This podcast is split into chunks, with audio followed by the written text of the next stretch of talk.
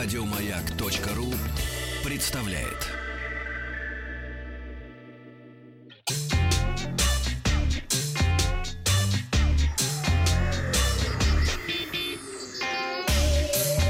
Страна транзистория. Новости высоких технологий. И сегодня в выпуске.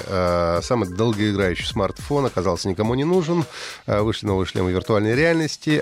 Конец анонимности в мессенджерах. И мировой славы видеоигр пополнился. Представлен в начале года Energizer Power Max P18K Pop с аккумулятором емкостью 18 тысяч мАч стал одним из самых необычных смартфонов в мире с возможностью воспроизведения видео 200 часов, в течение 200 часов без подзарядки. На выставке МВЦ 2019 смартфон также вызывал у журналистов посетителей неподдельный интерес. Но, несмотря на свою оригинальность, в результате подобная разработка оказалась никому не нужна. Компания Ivenier Telecom, выпускающая смартфоны под брендом Energizer, намеревалась собрать на Indiegogo чуть больше 1 миллиона евро. В итоге проект поддержало 11 человек, заплативших 13 384 евро. Это в результате около 1% от нужной суммы. В итоге Energizer Power Max P18K Pop сумел пройти путь от концепта до прототипа, но на этом, к сожалению, все и закончилось. Energizer Power Max P18K Pop оснащен экраном 6,2 дюйма, процессором MediaTek Helio P70, 6 гигабайт оперативной памяти и накопитель на 128 гигабайт. Двойная фронтальная камера спрятана внутри корпуса на выдвижном механизме, ну и тройная основная камера. Толщина корпуса составляет 22 мм, цена 490 евро. Ну и если производители в ближайшее время не найдут способы финансирования проекта, то ждать выхода Energizer Power Max P18K Pop уже, наверное, не стоит.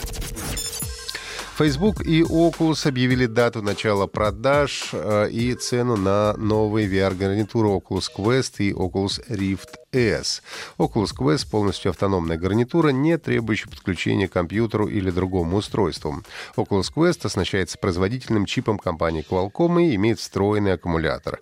Вместе с гарнитурой будет поставляться защитный кейс, а также пара контроллеров Touch и кабели для зарядки. А вот Oculus Rift S нужно подключать к компьютеру. Зато отсутствует наличие внешних камер, отслеживает движение пользователя и контроллеров будет камера, которая размещена на самой гарнитуре. Поэтому устройство можно будет подключать даже к ноутбукам.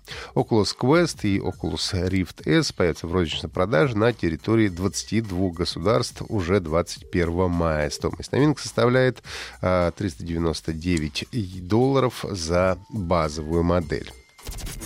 Со вчерашнего дня на территории России начало действовать постановление правительства об идентификации пользователей мессенджеров с помощью операторов связи. Проверка происходит через операторов связи. Сервис обмена сообщениями отправляет им запрос, они уже должны подтвердить личность человека в течение 20 минут. Если оператор не отвечает или у него в базе нет нужных сведений, мессенджер имеет право запретить пользователю обмен сообщениями.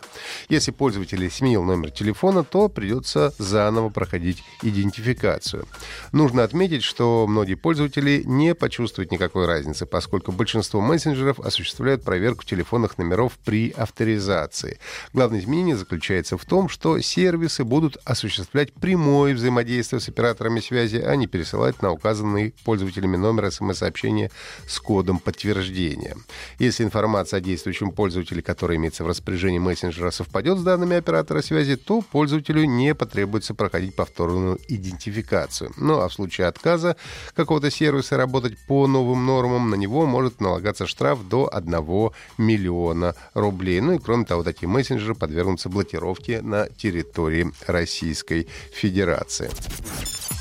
Мировой зал славы видеоигр пополнился играми «Косынка» от Microsoft и Mortal Kombat. Мировой зал славы был открыт в 2015 году в Национальном музее в Нью-Йорке. Руководство музея помещая туда игры, которые значительно повлияли на индустрию, поп-культуру и общество. Там уже есть Tomb Raider, Doom, Pac-Man, Tetris и Super Mario Brothers. Сообщается, что в этом году на место в мировом зале славы номинировались также Half-Life, но не вошла в список. Косынка была разработана в 1988 году. Впервые ее увидели пользователи Windows 3.0. Изначально целью игры было приучить пользователей к владению компьютерной мышью. Первая Mortal Kombat была выпущена в 1992 году компанией Midway Games. В сети найдены данные, слежьте за жителями Китая. Данные никак не были защищены. Как сообщает эксперт по кибербезопасности, к базе данных мог получить доступ кто угодно. При этом не содержатся имена людей, информация о национальности, принадлежности этническим группам, номера идентификационных номеров, возраст, пол и социальный рейтинг. У некоторых фамилий даже стали пометки как наркозависимый или освобожденный из тюрьмы. В целом в базе хранится информация о жителях как минимум двух районов Пекина. По данным, можно легко составить представление о повседневной жизни каждого отдельно взятого человека. Данные собирала система мониторинга компьютеров и смартфонов, составленная из датчиков китайской компании. Система также может получать данные телефонов, IMEI и IMSI для того, чтобы установить личность владельца гаджета. Она сопоставляет эти сведения с результатами распознавания лиц при помощи камер в общественных местах. Ну и исследователи впервые на 3D-принтере напечатали работоспособные сосуды и часть легкого. Совсем еще недавно израильские ученые рассказывали, что могли напечатать на 3D-принтере живое кроличье сердце. Стало большим достижением биопринтинга. Но сложна печать кровеносных сосудов и дыхательных путей. Однако ученые смогли решить эту задачу при помощи метода стереолитографии. Проблема в том, что для нанометода приходилось использовать специальные светопоглощающие добавки, которые небезопасны для человека. Исследователи из университета Райса попробовали использовать в качестве добавок пищевые красители. В итоге им удалось напечатать искусственную легочную альвеолу, оплетенную сеткой сосудов и отдельный лабиринт из сосудов. Все эти органы оказались пригодными для трансплантации. Еще больше подкастов на радиомаяк.ру.